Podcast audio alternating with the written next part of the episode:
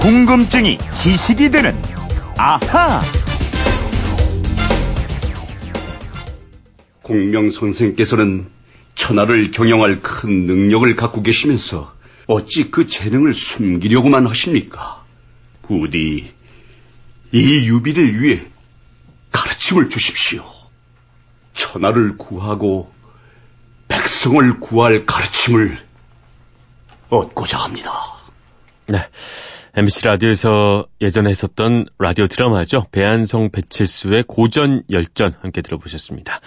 삼국지의 유비가 제갈공명을 찾아가는 장면이었죠. 휴대폰 뒷번호 7110 쓰시는 청취자가 이런 문자 보내주셨습니다. 북미 정상회담이 성사되기까지는 주변의 참모들 역할이 컸다고 합니다. 동서고금을 막론하고 큰 일을 한 지도자 옆에는 지략이 뛰어난 책사가 있기 마련인데 역사에 남는 책사로 어떤 사람들이 있는지 궁금합니다. 보내주셨습니다. 오승훈 아나운서와 이 궁금증 풀어보겠습니다. 안녕하세요. 안녕하세요. 네. 거 듣다 보니까 왜 몇 달 전에 네. 아, 저희 오승훈 아나운서를 삼고초를 통해서 아나운서국으로 데려왔었던 아, 그런 일화가 생각이 나네요. 승훈아, 네가 있어야 된다 아나운서국에는 이러면서 네. 그때 이런 마세요. 청을 받으면 어떤 마음이 드나요? 저는 그런 청을 받아본 적이 없어서 왜 총을 받았다고 저는 들었는데요. 아니 아니 어떤 아니, 기분이 드신가요? 그냥 어떻게 하지? 왜, 왜 이러시지 저한테? 뭐 이런 생각이 그때 들었어요. 지금 하는 거 보니까 왜 데리고 왔나 싶네요. 진짜 말이에요. 알겠습니다. 아, 농담이었고요. 네. 일단 그 지금 가장 관심 있는 게 예. 6.12그 북미 정상회담 때 아, 책사들 많이 이제 배석을 했었잖아요. 네. 누가 책사로 거론되고 있나요? 어, 미국에서는 역시 그 폼페이오 국무장관이죠. 네. 평양도 두 번이나 다녀왔고요. 그리고 폼페이오 장관의 오른팔 역할을 하는 앤드루 김이 마쿠에서 조율을 한 것으로 알려지고 있습니다. 오, 앤드류 킴. 네. 어, 폼페이오보다는 좀 익숙치가 않은데 어떤 인물이죠? 우리나라에서 태어나서 고등학교를 다니다가 미국으로 갔고요. 네. CIA에서 아, 한국 지부장 그리고 아태 국장, 태국 지부장 등을 지내다가 은퇴한 인물입니다. 우리말도 유창한데요. 폼페이오 장관이 CIA 국장 시절이던 지난해 5월부터 코리아 미션 센터장을 맡고 있습니다. 네. 그리고 주한 미대사를 지낸 성김 싱가포르 그렇죠. 대사는 실무 협상을 담당했죠. 아, 카운터파트인 북한에서는 어떤 인물을 꼽을 수 있을까요? 어, 북한에서는 트럼프 대통령이 2인자라고 칭했던 김영철 노동당 부의원장입니다. 네. 지난 2월 평창 올림픽 때 왔었고요. 미국 백악관을 방문해서 트럼프 대통령을 만나 김정은 위원장 친서도 전달했죠. 네. 그리고 성김 대사와 실무 협상을 벌인 최선휘 외무성 부상도 음. 꼽을 수 있을 겁니다. 아무래도 책사는 최고 지도자가 큰 업적을 세우도록 옆에서 조언을 하게 마련인데 네. 아, 역사적으로 봐도 위대한 지도자 옆에는 늘 이런 뛰어난 책사가 있었었죠. 그렇습니다. 미국만 해도 이 네. 트럼프 대통령과 곧잘 비교되곤 하는 리처드 닉슨 대통령 옆에 네. 헨리 키신저라는 세계의 책사가 있었고요.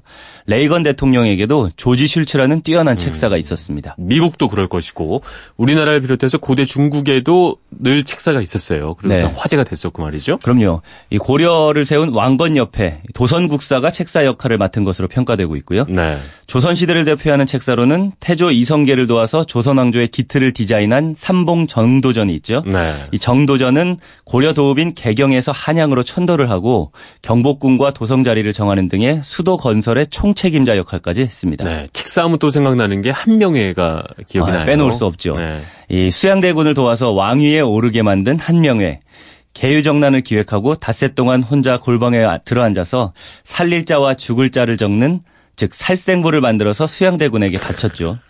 이 북끝에 따라서 김종서 장군 같은 단종의 충신들이 철퇴를 맡게 되고 네. 결국 역사가 뒤바뀌게 되는데요. 음. 이후에 한명회는 조선 왕조를 왕권 중심의 체제로 설계합니다. 중국의 책사하면 역시 아까도 나왔었던 네. 삼국지에 유비 여태 있었던 제갈량을 빼놓을 수가 없을 것 같아요. 제갈량 말고 또 많이 있죠. 네, 많이 있습니다. 우리가 흔히 강태공이라고 알고 있는 본명이 강상인 인물이 있습니다. 네. 기원전 1100년경에 활약했으니까 3000년 전 사람이에요. 네. 주나라 무왕을 도와서 은나라를 멸망시키고 천하를 평정했습니다. 음. 전쟁을 할 때 적절한 시기를 기다릴 줄 알았던 군사 모략가였고요. 네. 군주를 훌륭하게 보조했던 유능한 정치가이자 전략가의 표본으로 꼽힙니다. 한나라를 세웠던 한고조 유방의 책사 장량도 유명해요. 맞습니다. 유방과 대적했던 장수가 항우입니다. 네. 당시 유방은 모든 면에서 항우에 미치지 못했는데요. 그렇죠. 그럼에도 불구하고 유방이 끝내 승자가 되고 한나라를 세울 수 있었던 이유로 꼽히는 음. 것이 바로 장자방으로 불리는 장량을 책사로 뒀기 때문이라는 얘기가 있을 정도입니다. 네, 장량 덕분에 유방이 목숨을 건지기도 했고 말이죠. 맞습니다.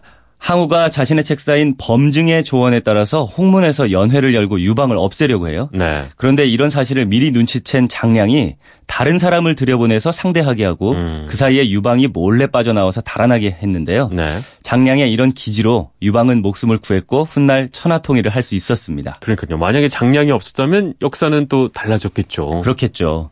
그 다음 시대로 보면 또 유비가 삼고초려에서 모신 공명 제갈량을 들 수 있는데 네. 이- 뭐 워낙 유명하니까 오늘은 생략하고요. 네. 당나라를 세운 당태종에게 직언을 한 충신 위징 얘기를 해보는 게 좋겠습니다. 아, 당태종이라고 하면 당나라 기틀을 세우고 또 태평성대를 구가했던 황제잖아요. 그렇죠. 그게 가능했던 것이 위징의 충직한 간언을 잘 듣고 수용한 음, 덕분입니다. 네. 훗날 위징이 병이 들었을 때 태종이 직접 위징을 찾아갔는데요. 위징은 태종에게 이렇게 얘기를 합니다. 네. 지금은 나라가 안정되고 창성하지만 태평성대일수록 위태로울 때를 미리 생각해야 한다. 네. 여기서 나온 고사성어가 거한사위죠. 아, 거안 사위, 그죠? 맞습니다. 편안할 때도 위태로울 때를 생각해라. 뭐 이런 뜻이죠. 그렇습니다. 네. 우리는 중국 책사 하면 지금까지 얘기한 사람들을 주로 떠올리는데 네. 중국 사람들은 최고로 꼽는 책사가 따로 있습니다. 어, 뭐 제갈량이나 장량보다도 더 높게 치는 사람이 있는 건가요? 맞습니다. 주원장이 명나라를 세울 때 공을 세운 유배곤입니다. 네. 6.15도 알려져 있는데요. 중원장이 그 중원을 통일하고 황제의 자리에 오르게 되는 과정에서 유배곤의 활약이 대단했던 것으로 평가받고 있습니다. 음. 어떤 활약들을 펼친 거죠? 유배곤이 주원장에게 제시한 중원 통일 계획이 있습니다. 네. 이 책이 바로 시무 18책인데요. 주원장은 유배곤의 이 제안을 받아들여서 당시 가장 막강한 세력이었던 진우량과 한판 승부를 벌이게 돼요. 네. 그런데 진우량의 병력은 65만으로 주원장의 3배 이상이었거든요. 음. 그렇지만 이렇게 엄청난 이 수적 열세에도 불구하고 유배곤이 펼친 전술에 따라서 진우량을 물리쳤고요. 결국 중원의 패권을 잡는데 결정적인 승기를 잡게 됩니다. 유배곤에 의한 그 명나라의 1등 대국공신이다. 뭐 이렇게 볼 수가 있겠어요. 네, 책략이 워낙 뛰어나서 네. 과거 500년을 알았고 미래 500년을 알았던 인물이라는 그 예언자적인 인물로 평가를 받고 있습니다. 네. 사실 제갈량은 중국이라는 땅을 3등분하게 만들었잖아요. 그렇죠. 위초고 뭐 세나라 삼분지계 뭐 이런 얘기 있었죠. 네. 그렇지만 유배고는 천하를 하나로 통일시켰습니다. 음. 그래서 나온 말이 이런 겁니다. 삼분 천하 제갈량. 천하를 셋으로 나눈 것은 제갈량이요. 일통 강산 유배곤. 강산을 하나로 통일한 것은 유배곤이다. 아, 그러니까 정말 중국에서는 제갈량보다도 유배곤을 더 평가를 한다. 우리는 제갈량을 워낙 잘 알고 있으니까 더 네. 친숙할 뿐이군요. 그렇죠. 나누는 것보다 하나로 통일하는 게 훨씬 어렵잖아요. 네. 자, 그럼 아, 이런 것까지는요. 책사는 이렇게 지략이 뛰어나서 자신을 모시는 지도자가 천하를 다스리게 만드는데요. 생선회를 뭐 너무 좋아하다가 병에 걸려서 죽은 책사도 있다고 합니다. 누구죠 이거는? 예. 삼국지의 한 인물이죠. 조조의 책사 진등입니다. 조조는 공을 세운 진등한테 광릉 태수 자리를 상으로 줍니다. 네. 그래서 진등은 광릉 태수로 유유자적하면서 말년을 보내는데요. 특히 강에서 잡은 생선을 익히지 않고 날로 먹는 회를 무척 즐기다가 시름시름 앓게 돼요. 아. 이걸 보고 명의인 화타가 생선을 날로 먹어서 생긴 병이니까 익혀서 먹으라 이렇게 조언을 하는데요. 네. 하지만 이 충고를 무시하고 회를 즐겨 먹다가 3년 만에 죽고 말았다고 합니다. 음. 알겠습니다. 뭐 듣다 보니까 그 오히려 그 리더보다도 옆에 네. 있는 책사들의 캐릭터가 더 매력적인 경우가 많이 있겠다. 그렇죠. 뭐 이런 드네요. 7110님의 궁금증도 좀 풀리셨을 것 같습니다. 아, 선물 보내드리겠고요. 이처럼 평소 궁금한 게 있는 분들 어떻게 하면 될까요? 그건 이렇습니다. 인터넷 게시판이나 MBC 미니 아니면 휴대전화 문자 샵 8001로 보내주시면 됩니다. 네. 문자 보내실 때는 미니는 공짜지만 휴대전화는 짧은 건 50원, 긴 건 100원의 이용료가 있다는 거 알고 계세요? 네, 궁금증이 제시되는 아하 오승훈 아나운서였습니다. 고맙습니다. 고맙습니다.